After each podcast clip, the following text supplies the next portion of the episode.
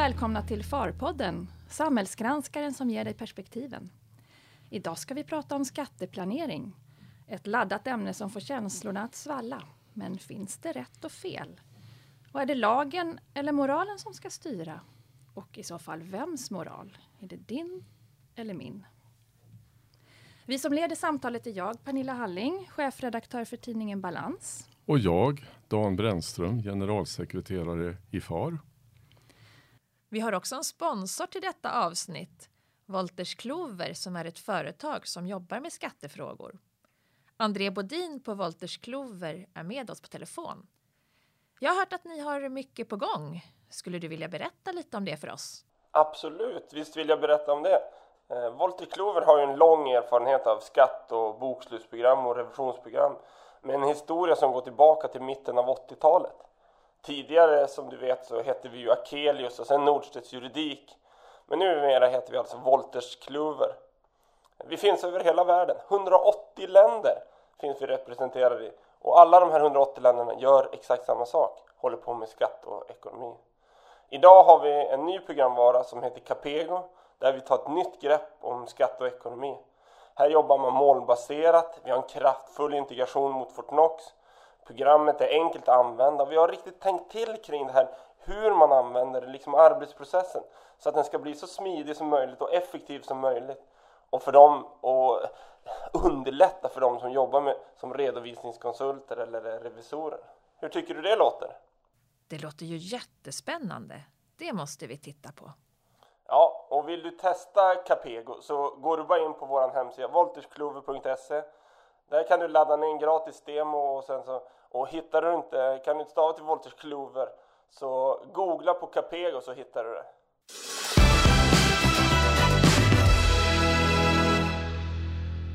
Med oss i studion har vi också Skatteverkets generaldirektör Katrin Westling-Palm. Välkommen. Tack så mycket. Och Magnus Larsson som är skattespecialist på Deloitte och också ordförande i FAR. Välkommen Magnus. Tack så mycket. Katrin, du är ganska ny som generaldirektör på Skatteverket. Kan du berätta lite kort om dig själv? Ja, jag började på Skatteverket som generaldirektör nu 1 november. Efter 8 års bortovaro. Jag har jobbat på Skatteverket 14 år innan dess. Men den här perioden på 8 år så har jag varit generaldirektör för Pensionsmyndigheten. Och haft den stora förmånen och byggt en myndighet från början, vilket var ett häftigt uppdrag. Men jag har en lång erfarenhet innan dess från Skatteverket, bland annat som överdirektör. Så det är lite som att komma hem och komma till hem igen. Mm. Trevligt. Och Magnus, vem är du då? Ja, vem är jag? Jag är skatterådgivare på Deloitte till vardags och också är ordförande i FAR, vilket är en stor ynnest. Jag är ju dessutom den första icke-revisorn som har den förnäma rollen som ordförande. Och det känns hedervärt och skoj. Ja, skatteplanering är väl något som du kommer i kontakt med dagligen? Ja, det ligger ju så att säga i sakens natur att jag kommenterar det och arbetar med det. Och bara termen väcker ju mycket känslor nu för tiden. Ja, och det ska ju vi prata om. Så här. Finns det, eller var går gränsen mellan skattefusk och skatteplanering? Kan man dra en sån gräns? Så då tänkte jag börja och fråga dig Katrin.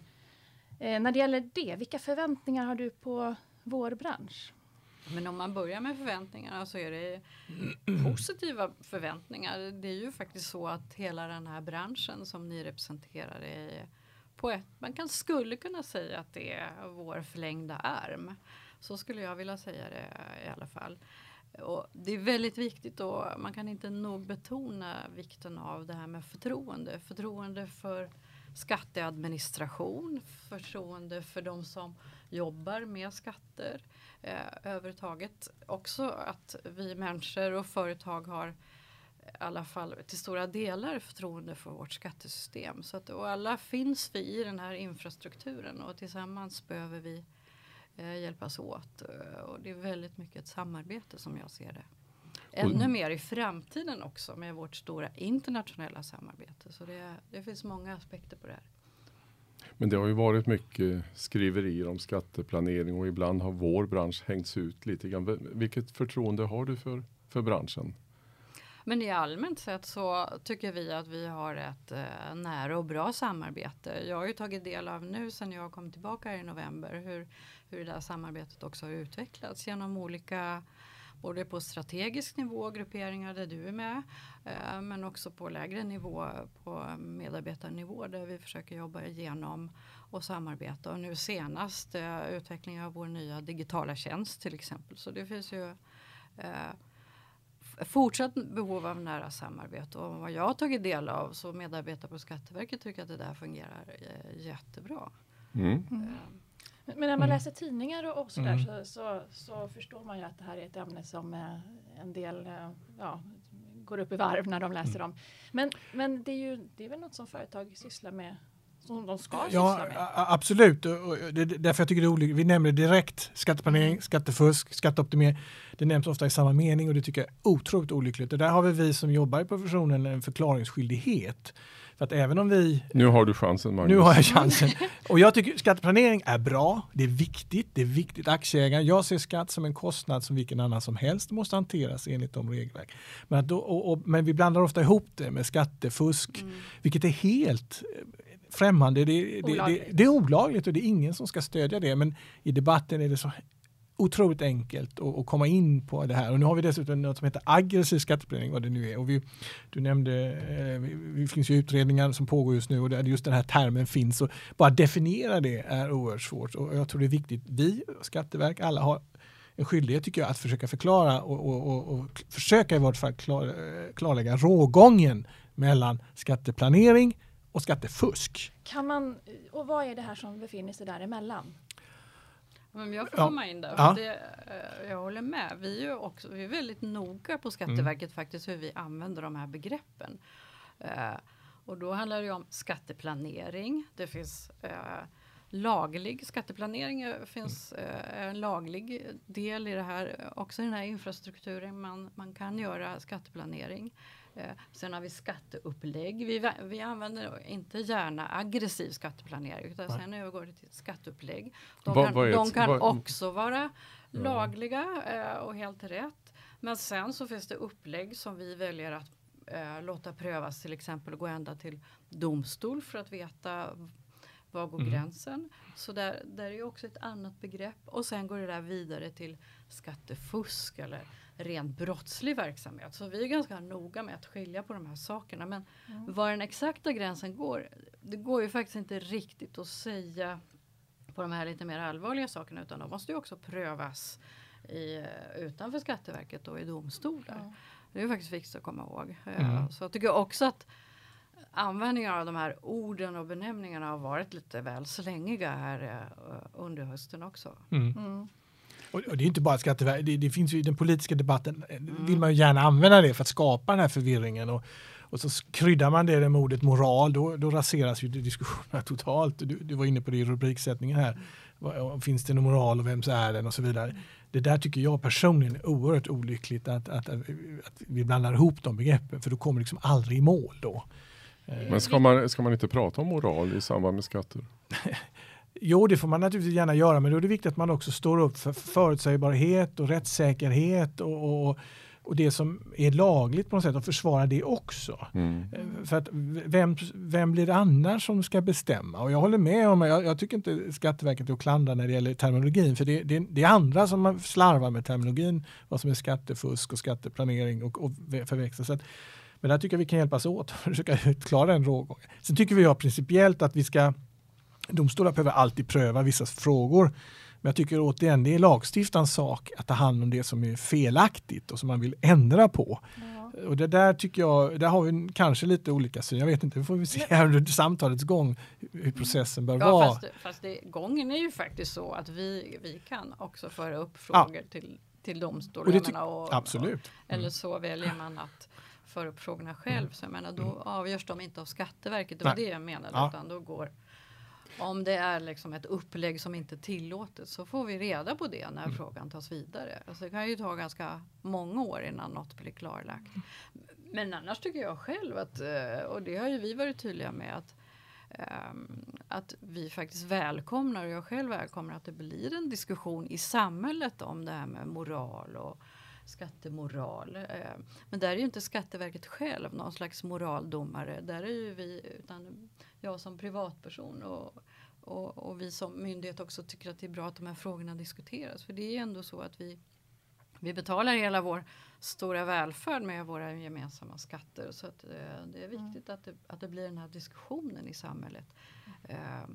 Och att företag själv börjar fundera på CSR-frågor. Jag tror att det är en jätteintressant och spännande utveckling om det också kan bli en konkurrensfråga.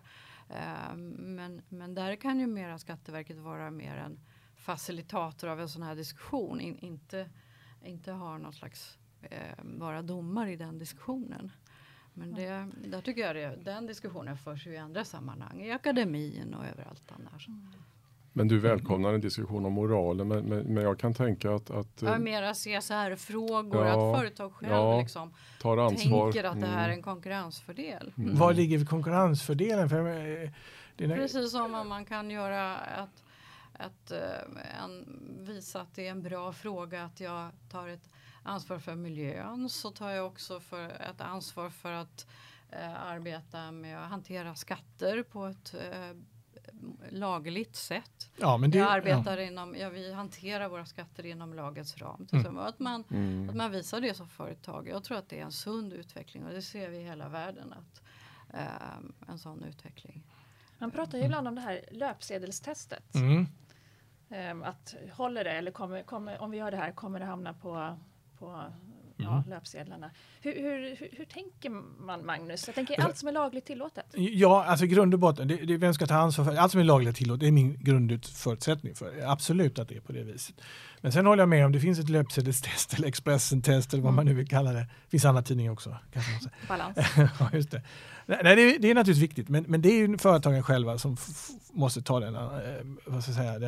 det ansvaret. Det tycker jag absolut. Mm. Så hellre tydlig lagstiftning än moralbedömningar. Ja, det jag tycker absolut. Som rådgivare måste jag ändå berätta för företaget vilka möjligheter företaget står inför i samband med en transaktion eller en förändring eller vad de nu måste göra. Sen måste de ta ansvar för det. Det finns ju, jag menar, det är ju ett skyldighet mot aktieägaren. Att jag måste göra det för aktieägaren bästa. Här företagen jagar marginaler på promillen och det blir börsryckningar för minsta lilla och med skatt kan man då plötsligt bara, det är stora slag och det är klart att det måste påverka och det måste göra det. Samtidigt, Magnus, så är det ju lite så här att nu pratar du om att tydlig lagstiftning, tydliga regler. Ja. Samtidigt så är det så att näringslivet pratar också om förenklingar. Vi måste se det här enklare skattesystem som är mer transparent. Så överhuvudtaget förenklingar.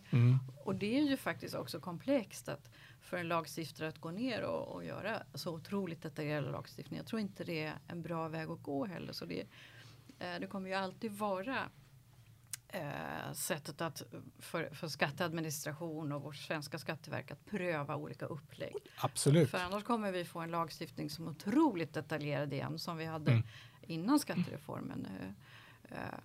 Så bara liksom ibland pratar vi om att det ska bli mycket mer tydliga regler och det är regeringen som ska ställa det och ibland så längtar näringslivet efter liksom regelförenklingar. Jag tycker det är inte någon rak linje där. Men förutsägbarhet och transparens och det tror jag vi välkomnar också. Och kanske vissa grundläggande principer för vissa frågor också förstås. Men förutsägbarhet, det tar ju Dan en väldigt viktig punkt för det är ju det som jag dagligen kommer till och utan att nämna några specifika fall så vet jag när kommer utländska investeringar in i Sverige kan inte vi svara förutsägbart hur en viss regel ska tolkas. Då väljer man, idag är kapitalet så lättflyktigt och hur gärna vi än vill så är ju inte konungariket Sverige det enda land i världen att investera i och då är det jätteviktigt att vi kan ha klara och koncisa regler och förutsägbara regler. Och bara faller det lite till det du säger, jag tycker det är olyckligt. Jag tycker ändå att i en demokrati så händer det naturligtvis då och då att regelverk inte är perfekta. Och detaljstyrt eller förenkling. Så är det naturligtvis. Men ibland får man, på så att säga, demokratins altare så får det väl bli en konsekvens då. Jag tycker ju ärligt talat att de här om vi tar känsliga fall med riskkapitalbolagen, hur deras struktur är fallen. Den kan man ha mycket åsikter om den är bra eller dålig utfallet senare. Men jag tycker det är väldigt olyckligt att Sverige då driver processer i många, många år, förlamar industri och drar på kostnader. I min värld, och där jag, så som jag vill, är att här uppmärksammar vi ett problem, vi tycker det här, man kan ha åsikt om, som sagt, om det om bra eller dåligt, då går man till lagstiftning och säger det här funkar inte, låt oss ändra reglerna. Men som det är nu så driver vi processer i många, många år, så en ovisshet, och det kostar miljarder både på båda sidor, och det förlamar. Det tycker jag är väldigt olyckligt sätt att när du säger att vi prövar upplägg och så vidare. Det måste man också väga. Nu är det ju Skatteverket är ju inte lagstiftare i sammanhanget. Nej. Skatteverkets enda möjlighet att få svar på de här frågorna är ju att faktiskt driva frågorna vidare. Eller begära en lagändring. Ja, det hade man kunnat göra, vilket vi har gjort inom många frågor. Just i de här frågorna så har vi drivit det domstolsvägen, och nu är ju faktiskt ett av de här fallen kommer ju snart upp till PT i högsta instans. Så det blir ju ganska snart som vi får svaret på den här frågan. Och då kan vi hjälpas åt nästa gång och gå till lagstiftaren istället för att slippa dra på oss massa processer. Men det är inte säkert. Lagstiftningsprocesser är komplicerade. Det är domstolsfrågan också. Domstolsfrågorna är också komplicerade. Lagstiftningsprocesserna är komplicerade. Och sen så ska det sättas in i riksdagen i ett parlamentariskt läge som har varit mycket osäkert en lång tid, så även den processen är ju relativt lång nu för tiden. Men innan vi går vidare så måste jag få fråga dig, Magnus, för de här begreppen Panama Papers och Paradise Papers kommer upp, och sysslar branschen med detta? Nej, tack för att du tar upp det. Och lite som Pernilla nämnde här, löpsedelstestet. Ja. Vi har ju likadant i vår bransch ett test. Det här måste tåla ett öppet yrkande, det måste tåla en granskning. Annars kan vi inte ge det rådet. Och i Panama Papers och det som... Det är klart att det gick en våg till oss också. Vänta lite nu, vad har vi gjort här? Och vi gjorde ju en självgranskning. Det är ingen som gör det här. Alltså det där är ljusskyggare personer än det vi har. Och för att i det sammanhanget göra lite reklam också för vad FAR håller på med. Vi har ju den här auktorisationen av skatterådgivare. Där den bygger på att du har en hög moralisk kompass och etisk kompass kring att hålla dig till de lagliga reglerna. Och de interna reglerna på, i vart fall de större byråerna, det skulle liksom inte fungera att ha det. För återigen, det är olycklig sammanblandning. Och jag tycker var och en förtjänar uppmärksamhet, men vi får inte blanda ihop det här. Nej, men det är väl bra att du klargör att vår bransch sysslar inte med de här papperna. Absolut. Bra, då är det sagt. Ska vi växla spår lite grann? Vi har touchat det lite grann, men Skatteverkets försök att påverka regelutvecklingen. Och vi har sett i några fall, och det finns många i vår bransch som reagerar på att Skatteverket ibland tycks driva en egen skattepolitik och tar fram förslag som det uppfattas lite oprovocerat. Ett exempel som är jättehett just nu är ju exitskatten eller utflyttningsskatten. Vill du kommentera det, Katrin? Är det påkallat att Skatteverket ska ta fram den typen av förslag? Om vi börjar lite grann med Skatteverkets uppdrag och påminner lite om det, så är det ju faktiskt så att Skatteverket har ett uppdrag att bidra till att säkerställa finansieringen av den offentliga sektorn. Det är ju ett av uppdragen.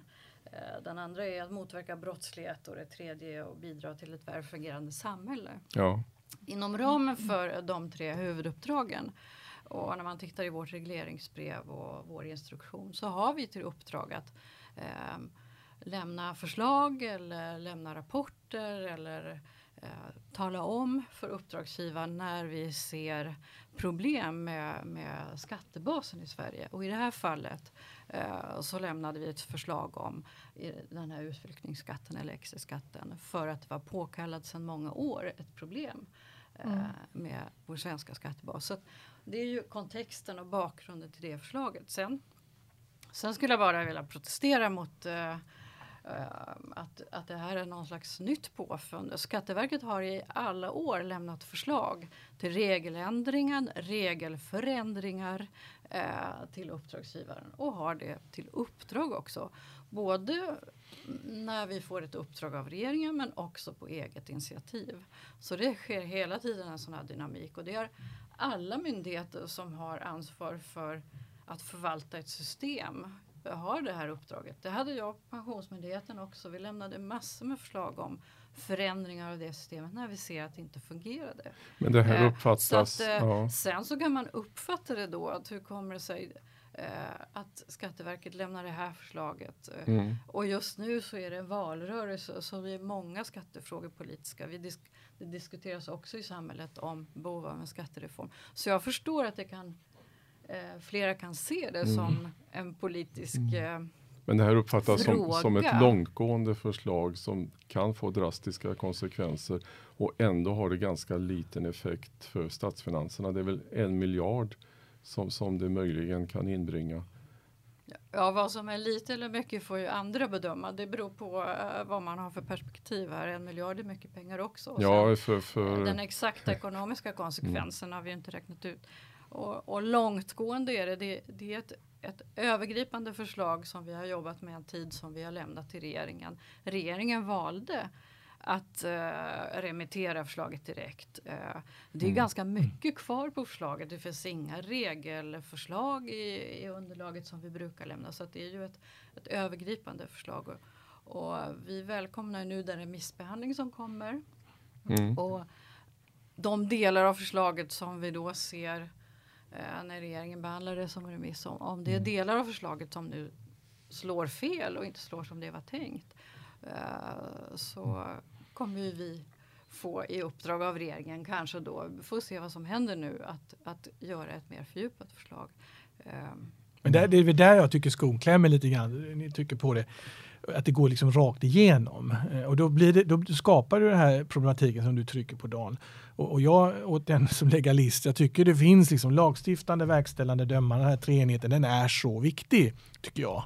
Och här då, tycker du att Skatteverket blir lagstiftare? Ja, det blir ju lite, fast mot sin vilja möjligtvis då, om det nu är som du säger, att ni har all rätt att lägga förslag och det tycker ni ska göra. Jag föreslog det tidigare för 2 minuter sedan, man kunde göra det på andra regler. Men det är inte ens ett lagstiftningsförslag. Nej, men det är ju det här, åt den, i sak är det inte som, precis som Dan säger, det uppfattas på sak. Så jag tror det är viktigt att vi och alla som agerar här, regering, Skatteverket, är tydliga och förklarar det här på ett bättre sätt så att folk i gemen förstår det och vi alla kan acceptera det.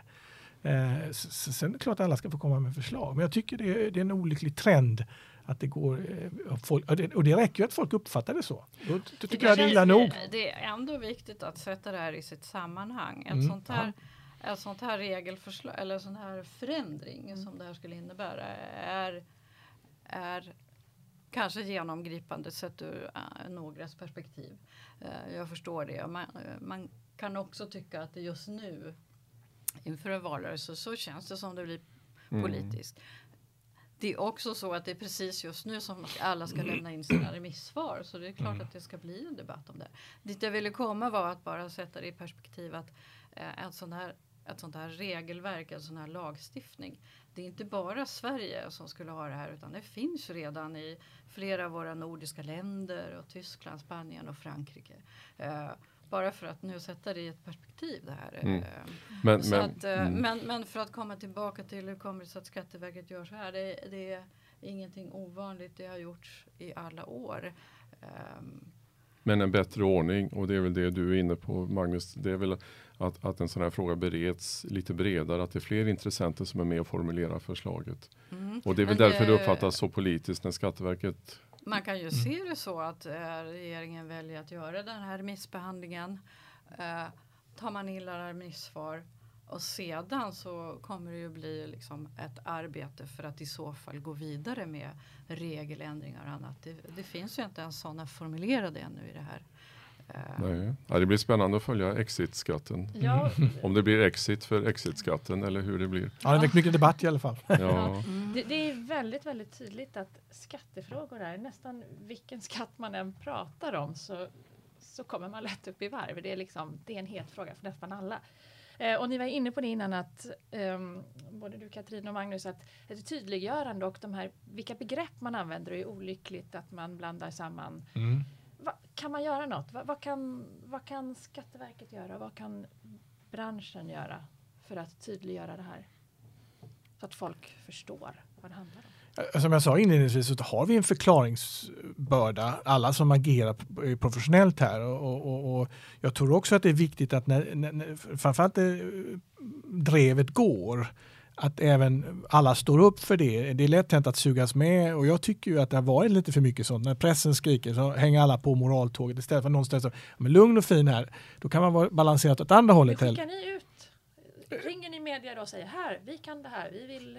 Vi gör det. Ja, det gör vi. Ja, det gör vi nog. Om vi får chansen gör vi nog det, och förklarar vi tar väl till och med aktiva beslutet i håll. Men jag tror det är viktigt också när mikrofonen kommer fram till politiker, skatteverk, rådgivare, att vi också förklarar vad det är för någonting. Jag tycker det är olyckligt att drevet går då, utan att någon står, men så här är regelverket och det får vi titta på. Det gör man inte, utan då börjar man svaja på målet, och det tycker jag är olyckligt, och då blir folk, gemene man blir väldigt, då blir de också osäkra och tycker, men vad är det här för system vi har, och då kommer ju, vi pratar om Skatteverket eller skattereglernas och legitimitet och så vidare, då är det ju viktigt att alla står upp för det. Det är lätt att kasta bollen på någon annan liksom. Det är viktigt där. Alltså vårt uppdrag och Skatteverkets uppdrag är ju faktiskt då att se till att alla betalar rätt skatt, och det är inte varken för mycket eller för lite, utan rätt skatt. Vi har också uppdrag att värna om människors förtroende för skatteadministrationen, men också till att bidra till att människor har förtroende för det här systemet överhuvudtaget. Sen behöver man inte gilla att betala skatt, men att vi upprätthåller det förtroende vi har i Sverige för hela det här systemet. Och då är det ju faktiskt så att all forskning tyder på att vår vilja att betala skatt, den ökar om vi vet att andra runt omkring oss också gör det. Den ökar också om man ser att vi bedriver kontroll, och om man förstår att men det finns risk eller möjlighet, hur man nu vill välja att se det där, att jag blir utsatt för kontroll. Och det är också viktigt det här med att man ser att eller det blir ett moralfall om man ser att, om det blir en sån här diskussion, varför ska jag nu betala min skatt när alla som tjänar mycket pengar fixar och trixar? Om det blir mycket diskussioner om det, man kan ju se det kopplat till de här läckorna nu, då blir det sådana diskussioner i bloggar och andra, att varför ska jag nu hålla på att betala min skatt, jag som tjänar så lite, när det folk liksom fixar det här. Så det handlar också om det är en diskussion som vi måste bidra med på Skatteverket för att visa att vi bedriver kontroll och vi gör massa saker för att vi har uppdrag att se till att det här systemet fungerar. Men en del av det är faktiskt också att lämna förslag till regeländringar, men också göra det faktiskt enkelt för både företag och människor att faktiskt betala sin skatt. Men det tycker jag håller med dig i mångt och mycket, men det där tycker jag Skatteverket och politiker också, det där har vi inga problem med. Han gör det helt enligt lagen, och det tycker vi, det lagen är riktigt, vi tycker han eller hon gör rätt, bolaget gör rätt, för då ger det ju också förtroende för systemet. Men om de som uttalar sig säger det är moraliskt förkastligt och det är inte bra, men då undergräver man ju förtroendet för sin egen lagstiftning, och där tycker jag det är olyckligt, för varje gång någon uttalar sig i den offentliga sektorn kring de här sakerna, då går Gud kan de se sig själv i spegeln och allt vad det nu kommer fram. Det där är inte bra, för det underväger också förtroendet. För vi behöver också, men det hoppas jag inte många på Skatteverket säger. Nej, det tror jag. Jag är inte mot Skatteverket. Jag pratar om den allmänna debatten. Det är många. Det är inte mot Skatteverket. Jag pratar om allmänna. Nej, det var nog inte riktat mot Skatteverket. Nej, det var inte. Nu vill jag byta spår här lite grann. För en fråga som faktiskt bereds brett nu, det är ju en ny sak som kommer snart. Och det är att skatterådgivaren ska ha en informationsplikt gentemot Skatteverket för så kallade skatteupplägg. Och du, Magnus, sitter ju som expert i den utredningen. Kan du berätta lite kort, vad är det här för något? Det är i grund och botten handlar om rådgivare, alltså någon som kommersiellt marknadsför eller rådger i specifika situationer, får en skyldighet att rapportera. Så att om jag ger tips till vänner, då behöver jag inte rapportera. Tar du betalt så kommer du förmodligen behöva rapportera. Men om du gör det på en söndagsmiddag så går du nog fri. Ja, då brukar jag inte ta betalt. Nej. Och om jag då som inte kan något om skatt, om jag ger råd till någon? Tar du betalt för det så kommer du nog hamna i den far. Och det där, nu pågår utredningen, så jag kan inte prata för mycket om det där, om detaljen, men vi har ju sett vilka instruktioner och så vidare. Men det är ingen lätt fråga, för det är en avgränsning från vem är rådgivare? Det har och vad är ett skatteupplägg? Det är den ena frågan. Och vad är ett skatteupplägg nummer 2? Och det visar sig, det är inte helt enkelt. Så att utredningen kämpar rätt hårt nu med att försöka definiera det här. Och sen ska man rapportera det i förväg? Nej, inte nödvändigt. Det finns en viss tidsfrist från det att man har, så att säga, vad ska vi kalla det, torgfört det. Och varför är det skatterådgivaren som ska rapportera? Det borde väl vara företaget? Det kan det bli också. Och det diskuterar vi också, i vilken ordning det ska vara. Men man diskuterar det här internationellt. Det finns ju ett direktiv som ligger hos Sverige. Det internationella samarbetet, och då kallar man ju... Då kallar man ju er för möjliggörarna. Då, det var vackert. I det här Grattis, Magnus. Skulle ni kunna betrakta det som positivt? Jag tror inte det var tänkt så från början. Men i alla fall då. Och då är det ju tanken att man ska rapportera de här uppläggen då i samband med eller före. Skatteverket är väldigt positiva till en sån här ordning. Och vi driver ju det i samarbete med många andra länder. Överhuvudtaget så är det ju har det internationella samarbetet på de här områdena ökat otroligt mycket. Ja. Vilket är väldigt positivt för oss. Och det finns ju många andra länder. Det finns gränsdragningsfrågor som är svåra. Och jag, i grunden, alltså, när ska det införas då? Ja, det vet vi inte riktigt. Vi får se nu, men vi ska lämna vårt förslag här fram till hösten. Och vi får se, det kommer kanske ett direktiv. En allmän reflektion är ju att det finns ett antal verktyg som Skatteverket och staterna har. Det är bara frågan hur många verktyg ska det finnas i den lådan och vägt över till för- och nackdelar. Det är väl min spontana kommentar till det där, utan att föregripa utredningens svar. Vi får vänta ett halvår. Vi får helt enkelt följa upp den frågan. Det händer så otroligt mycket på det här området och överhuvudtaget den omfattande information som vi får från våra kollegor i över hela världen. Det handlar ju också om hur ska vi hantera det på ett rationellt sätt. Vi får podda fler gånger helt enkelt. För tiden går. Vi skulle kunna prata om det här hur länge som helst. Absolut. Många trådar att ta upp.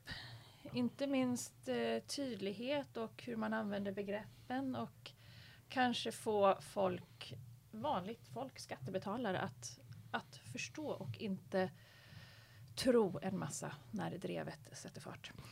Tack alla ni som har lyssnat. Tack Katrin och Magnus för att ni kom hit och diskuterade det här med oss. Jättespännande. Och missa inte nästa förpodd som handlar om revisionsplikten. Är lagstadgad revision bra eller bör gränsvärdena ändras så att ännu fler bolag omfattas av frivillig revision? Vi hörs.